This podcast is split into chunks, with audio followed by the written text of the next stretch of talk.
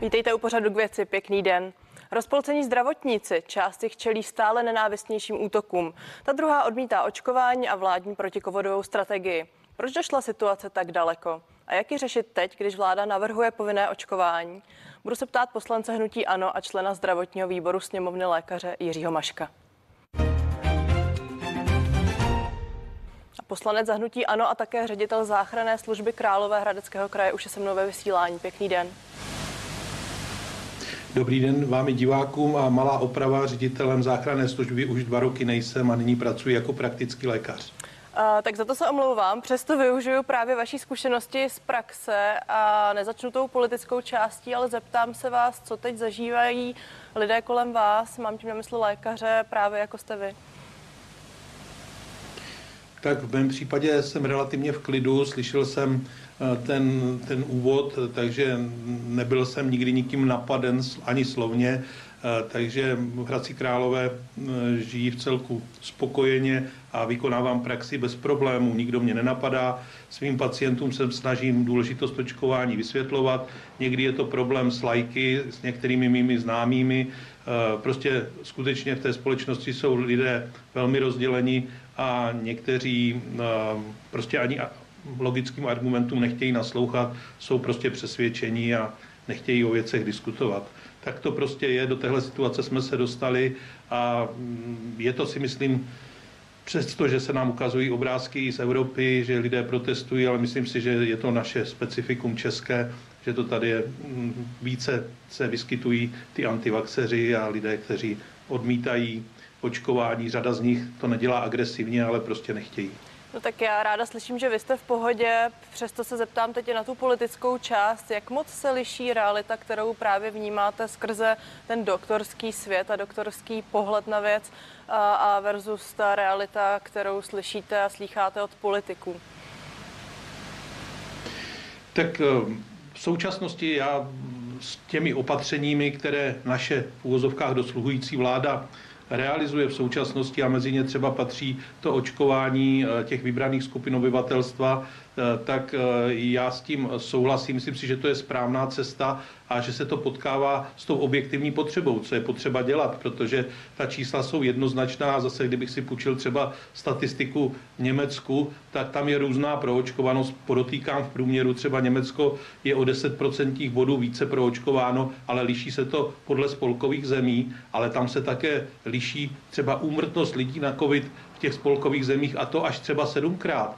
Země, které jsou o 10% víc proočkované, mají eh, třeba sedmkrát nižší úmrtnost. A o tom se tady moc nepíše, ty věci se nezdůrazňují a prostě ta fakta o účinnosti eh, jsou prostě jednoznačná. To tež je při obsazování Pane nemocnic já se a velmi omlouvám, možná k té části očkování ano. i povinnému očkování se ještě dostaneme. Já bych ráda chvíli zůstala právě o té, u té atmosféry ano. ve společnosti. Dovolím si být velmi osobní. Mě tento týden napsal kamarád, který je lékařem ano. na Vysočině a e, jeho slova zněla, cituji, tak politici nás hodili přes palubu a naráží na to, že vlastně poslední dva roky tráví až 50 nocí v práci, e, má neustálé příslužby, e, nevidí rodinu. Moje otázka na vás zní, zda pandemie a celá ta situace opravdu musela dospět tak daleko, zda se na ní nedalo alespoň po té loňské zkušenosti už lépe připravit. Tak eh, po bitvě každý generál. Eh, já eh, s tím kolegou cítím, vím, jak vypadá situace v nemocnicích. Mám tam kontakty samozřejmě, sám jsem tou nemocnicí prošel v nejhorším covidovém období na jaře, ale e, nikdo nepředpokládal, jak se ten e, virus e, zachová, jak bude mutovat, že bude klesat, klesat stupeň imunity po očkování a podobně. Takže ono říct, že jsme měli být lépe připraveni. My máme skvělé zdravotnictví, robustní systém a i přesto, že máme třeba horší čísla než to Německo nebo Polsko, tak to zvládáme v nemocnicích ku podivu lépe. Je to hlavně díky zdravotníkům a díky tomu, že máme dostatečné kapacity. Takže já úplně eh, na to téma, že politici něco zanedbali, víte, že to je věc eh, hlavně hygieniků, epidemiologů, virologů a Já jim se omlouvám, ale i za ty, vláda i a za ty se to nesou řešit. právě politici zodpovědnost. Když se ptám na lékaře, tak já narážím No na tak- to, že jsou již vyčerpaní a No, vy no, mluvíte o tom, že po bitvě každý generál a my v té bitvě stále jsme a byli jsme v té bitvě před rokem, stejně jako jsme z ní teď znovu zpátky. Byli, ale ta bitva, ta bitva, eh, ta bitva vypadala lépe. My ještě nemáme po válce, to se teďka ukazuje. Máme po té podzimní, jarní bitvě a čekali jsme, že pokud bude nějaká bitva podzimní 21, takže bude výrazně, výrazně mírnější. Ale já nemám rád ty slova, že to zaskočilo celý svět, ale ono je to pravda. Prostě my nesmíme žít jenom eh, v České republice a musíme se koukat kolem. A jestliže jdou radikálněji, mnohem radikálněji Rakušané nebo Němci, a to při výrazně nižší četnosti výskytu toho onemocnění, tak eh, prostě to znamená, že to nezvládli ani oni, ani oni, ni- že to te, nakonec ten svět nezvládá. Takže eh, já se můžu, a to jsem vždycky tvrdil, že jsme tomu jako politici nepro, neprospěli a zvlášť proto, že jsme z toho dělali politickou diskuzi a nestáli jsme za jeden pro Já se prostě omlouvám, takže za tu, omlouvám se za tu Ano. aktuální situaci, tedy říkáte, nesete svůj díl odpovědnosti? No určitě. A myslím si, že se ho nikdo nemůže zříkat. Ale když by se obě strany politického spektra, teď se bavíme o politice, eh, se o tom bavili čestně, tak si musí ty chyby přiznat obě strany. Eh, Tady v úvodu už zaznělo, že přibývá také agresivních útoků právě i na lékaře nebo záchranáře, ale přibývá také útoku na veřejné činitele. Například eh, prezident lékařské komory Milan Kubek eh, mluvil včera o tom, že ho napadla dvojice antivaxerů.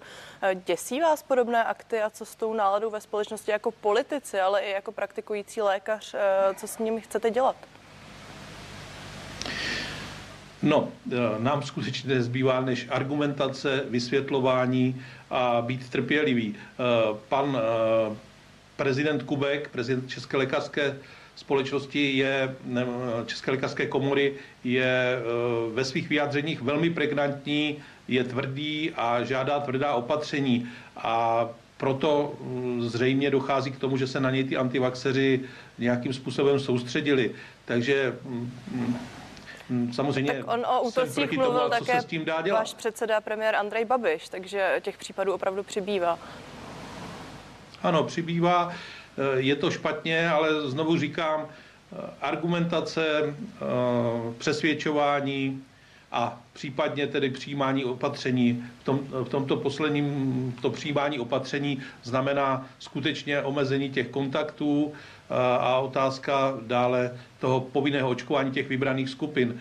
A já si myslím, že jsou to základní opatření, které je potřeba dodržovat a neměla by je spochybňovat žádná část politiků, měli by v tomto případě se na tom shodnout a ale to, že budou nějací agresivní antivaxeři, tak s tím nic nenaděláme.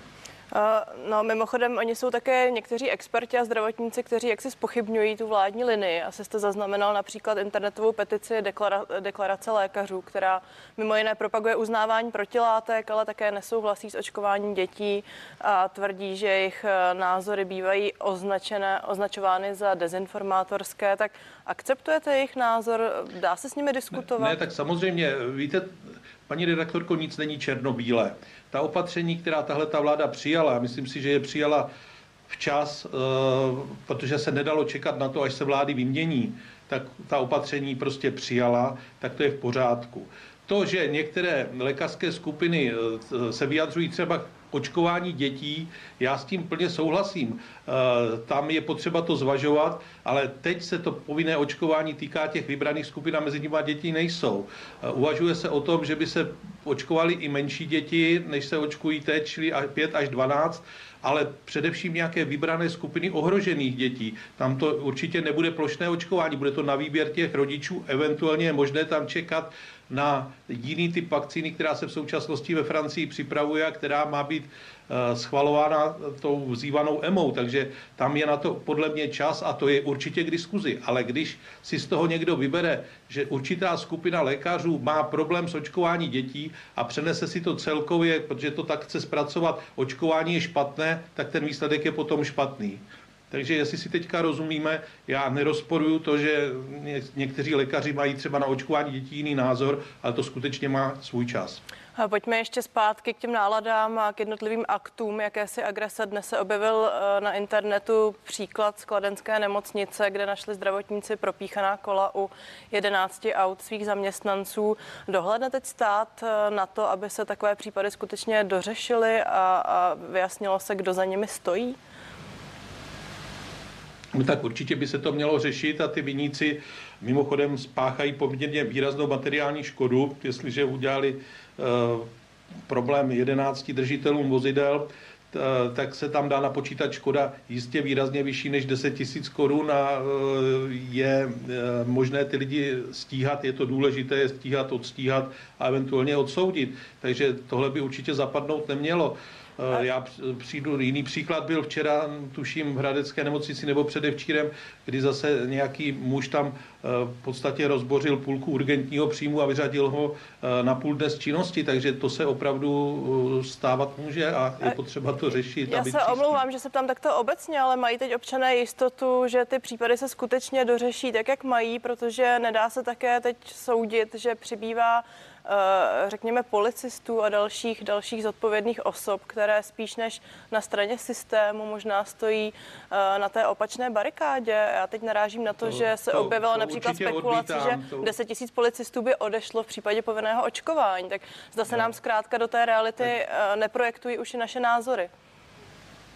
Ne, ne, ne, paní redaktorko, určitě ne. Tak už v současnosti je 82% policistů očkovaných a konkrétně u této skupiny uh, policistů bych nepředpokládal, eh, že by se mohli přidat na stranu nějakých agresivních antivaxerů. To prostě možný není. Je, je možné a je pravděpodobné, že část z nich, z těch neočkovaných, prostě se očkovat nebude chtít nechat a bude se proti tomu ohrazovat, což udělali třeba policejní odbory, ale eh, ne, nepředpokládám, že by se postavili na stranu antivaxerů a nějak s nimi dokonce třeba spolupracovali nebo bojkotovali vyšetřování, to považuji za naprostý nesmysl. Poslanec zahnutí Ano Jiří Mašek je mým dnešním hostem.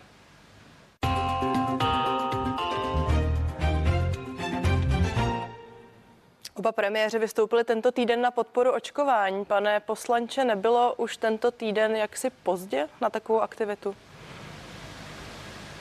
Určitě, určitě není uh, pozdě, nikdy není pozdě uh, a jsem rád, že uh, pan, prof, pan premiér Babiš, pana profesora Fialu, nastupujícího premiéra, k této akci pozval a že vystoupili společně a tím vlastně deklarují to, že i nastupující vláda bude věnovat očkování maximální pozornost a vnímá očkování jako ten nejzásadnější prvek eh, v omezování výskytu toho covidu.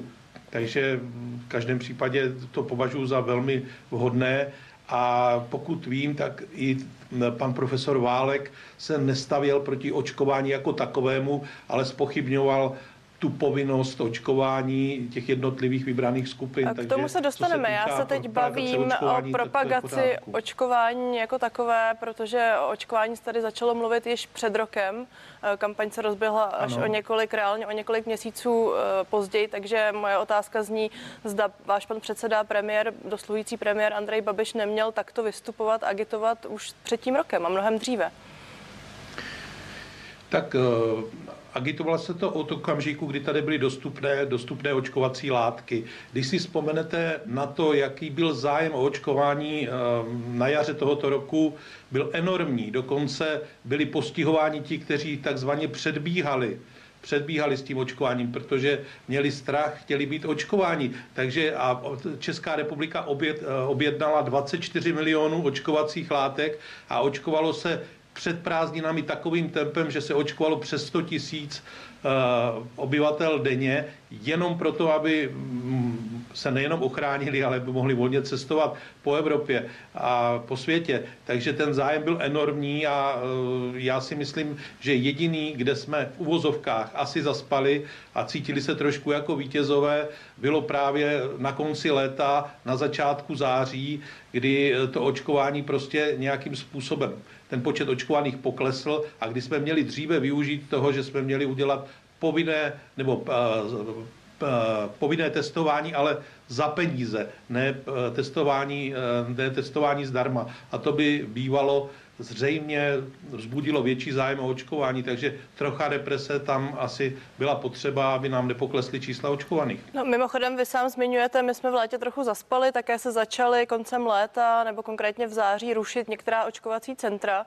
Teď jsme v opačné situaci. Eh, ministr Vojtěch předpokládá, že v měsíci prosinci se nechá naočkovat až milion lidí. Eh, vy masivně podporujete jako eh, dosluhující vláda očkování, hovoří o něm i vláda budoucí. Nicméně i třeba ministrině financí Alena Šilerová zmínila, že už ani není personál na očkování, takže moje otázka zní, budou místa a personál, eh, který bude moc lidi očkovat? Tak jestliže jsme dokázali uh, někdy v měsíci červnu se dostat na ta čísla uh, přes 100 tisíc očkovaných denně, tak je možné se k ním vrátit. Ale nelze to udělat jenom cestou praktických lékařů, kteří jsou často oslovováni jenom pro zajímavost. Kolem 13 milionů očko, očkovacích Eh, těch očkovacích látek bylo eh, naočkováno právě v těch velkých centrech a ve velkých nemocnicích a jenom asi necelé 2 miliony u praktických lékařů. Takže tady se jednoznačně ukazuje, že pokud s tím chceme pohnout a pokud chceme dosáhnout opět vyšších čísel očkovaných, tak se musíme soustředit na ta centra. A Jinými slovy, omlouvám se, takže Česku, pane poslanče, moc se omlouvám, já chápu, že je to náročné v tomto Nemluv. spojení, nicméně očkovací centra se tedy podle vašich slov budou znovu budovat a já se ptám na to, kdo v nich bude budou pracovat, protože budovat, v červnu nebyly zahlcené nemocnice a personál zahlcenou jinou prací, eh, jako je to v té aktuální situaci. Hmm. Ono to je jináč, paní redaktorko. Eh, ty nemocnice, tam se eh, to neznamená, že eh, by tam nějak toho personálu ubylo. Samozřejmě se ten personál tam přesunuje z některých oddělení, které, které omezují svoji činnost ve prospěch těch covidových jednotek. Takže tam bych ten problém neviděl. A když se bavíme o obnovení těch očkovacích center, tak právě ta aktivita lékaři pomáhají Česku, vyzývá lékaře abych, a zdravotníky, i administrativní pracovníky, aby chodili pomáhat do těch znovu otevřených eh, očkovacích center. Takže eh, jedná se třeba o ambulantní specialisty, čili personálně by se to mělo zvládnout. Eh, já pracuji v ordinaci praktického lékaře a tam skutečně při té běžné práci naočkujete třeba jednotky těch pacientů denně, když to v těch očkovacích centrech, těch velkých jsou to tisíce, v těch nemocnicích jsou to vyšší sta, stovky, třeba v Hradecké nemocnici je to 800 uh, eh, pacientů třeba za den, takže uh, to jsou prostě uh, ta místa, kde je možné dosáhnout těch vysokých počtů, které jsou potřeba. Rozumím. Ještě vás poprosím o váš názor eh, na následující otázku. Tento týden se tedy rozběhla diskuze i příprava povinného očkování pro některé profesní skupiny. Zároveň politici kladou tlak na přeočkování rizikových skupin a starších lidí a dalších třetí dávkou. Konkrétně za vás, co je priorita v tuto chvíli? Eh, tak priorita jednoznačně je přeočkovávat tou třetí dávkou, protože tady dobíhá eh, v podstatě desítkám až stovkám tisíc občanů mm, ten termín na očkování a tam je potřeba se soustředit, zejména jde potom o očkování těch vyšších věkových skupin eh, s přidruženými nemocemi, takže jednoznačně je to to očkování třetí dávkou, nicméně ne, nebudeme nic brzdit a potřebujeme naočkovat i ty lidi, kteří ještě očkovaní nebyli a rozhodli se pro očkování. Takže to běží paralelně, ale ta třetí dávka u těch eh, starších eh, občanů tak má jasnou prioritu. Poslanec zahnutí Ano Jiří Mašek zůstává mým dnešním hostem. Pane poslanče, minister Vojtěch má jednat příští týden s antikovid týmem koalice spolu. Eh, vy jste ve zdravotním výboru. Eh, co teď podle vás bude klíčové, abyste si předali v těch týmech a v těch jednotlivých vlastně vládních seskupeních? Tak eh, klíčový, klíčové bude to se dohodnout na té další strategii a přesvědčit tu nastupující vládu o tom, že má smysl Eh, očkovat ty vybrané skupiny, tak jak jsme se o nich tady bavili, eh, protože mm, eh, původně pan profesor Válek, který by měl být teda novým ministrem zdravotnictví, tak se k tomu stavil původně skepticky, ale dle jeho posledních vyjádření už o tom uvažuje a říkal, pokud by ty profesní skupiny o to sami požádali, takže by s tou povinností souhlasil. Takže já tam vnímám posun těch názorů i posun názorů teda toho antikovid týmu a že se začínají přibližovat těm současně navrhovaným vládním opatřením, tak jak jsou na stole. Na stranu druhou profesor Válek dnes již naznačil, že nebude pro povinné očkování u lidí eh, starších 60 let, takže myslíte si, že bude tak jednoduché najít schodu? Tak bude to záležet na nich a samozřejmě na vývoji té epidemie. Já eh, z dnešních čísel, ale nechci podléhat eh, nějakému nadšení, ale vidíme, že v posledním týdnu se číslo R zase vrátilo k jedničce, že ten počet nějakým způsobem nenarůstá té nové incidence, spíše lehce klesá a odpovídalo by to i tomu, co predikoval profesor Dušek, že zhruba kolem poloviny prosince by, jsme, eh, by se ten vývoj epidemie měl obrátit. Takže já věřím a přeju to té nastupující vládě, aby nastupovala v době, kdy ta, ten, tam nastane zlom a bude se situace lepšit. Nás čeká ještě 14 dní asi zhoršování situace v těch nemocnicích, protože to bude dobíhat a potom doufám se to obrátí. A já bych jim moc přál, aby některá opatření nemuseli realizovat, ale pořád v současné době si myslím, že jsou nastavená správně. No a já tady s dovolením hned navážu, protože prezident pedagogické komory Radek Šarkozy včera v České televize uvedl, že školy jsou jednoznačně zdroj a ohnisko nákazy a že už měly být vlastně dva týdny zavřené, cituji jeho názor. Tak uh, já se ptám vás, zda se vyhneme zavření škol a zda podle vás nová vláda dostojí tohoto předvolebního slibu, že nebude zavírat školy. Tam si myslím, že máme jednotný názor, že jsme si řekli už v minulosti, eh, že ty eh, školy a ta školní docházka, mm, že eh, ty děcka byly už od velkou část výuky ochuzeny a že budeme dělat všechno pro to, aby se tohle nemuselo nastat. A já bych tady připomenul, že ta děcka skutečně se snadno nakazí, ale na druhou stranu mají téměř nulové klinické příznaky. Tam je spíš potřeba, aby lidé přemýšleli a zamezili třeba kontaktu těch dětí v karanténě e, s prarodičí a podobně, aby nešířili do těch rizikových skupin e, e, tu infekci. Ale Rozumím, pravda, takže zavírání škol se podle vás opravdu vyhneme? Já jsem přesvědčen, že se tomu zavírání škol vyhneme, ano. Uh, on také mluvil o jistém modelu zavírání škol jen v některých okresech. To podle vás tedy není ve hře? No, tak ve hře by to bylo, ale víte, že uh, je to potom o zodpovědnosti těch krajských hygien ve spolupráci s řediteli škol, respektive hejtmanů těch krajů a podobně. A vzpomeňte si na to, že ti hejtmané se vyslovili, například pan hejtman Grulich, Jihomoravský, k tomu, že on tohle rozhodovat, tyhle ty věci a ta opatření v tom kraji nechce a že, to, že chce, aby se to rozhodovalo uh, plošně v celé republice z jednoho místa, takže mm, eh, jsou na to různé názory. Já si myslím, v současnosti, když jsou tak výrazné rozdíly eh, třeba mezi Karlovarským, Jihomoravským, Severomoravským krajem, že by bylo možné některé věci aplikovat lokálně, ale rozhodnutí a žádosti hejtmanu byla Pane nakonec poslanče, jiná. děkuji za vhled a děkuji vám za rozhovor. Musíme se rozloučit. Pěkný den. Pěkný den a děkuji za pozvání. Já vám díky, že jste se dívali. Více otázek ani odpovědí už pořadu věci neuslyšíte. Těším se na viděnou na CNN Prima News.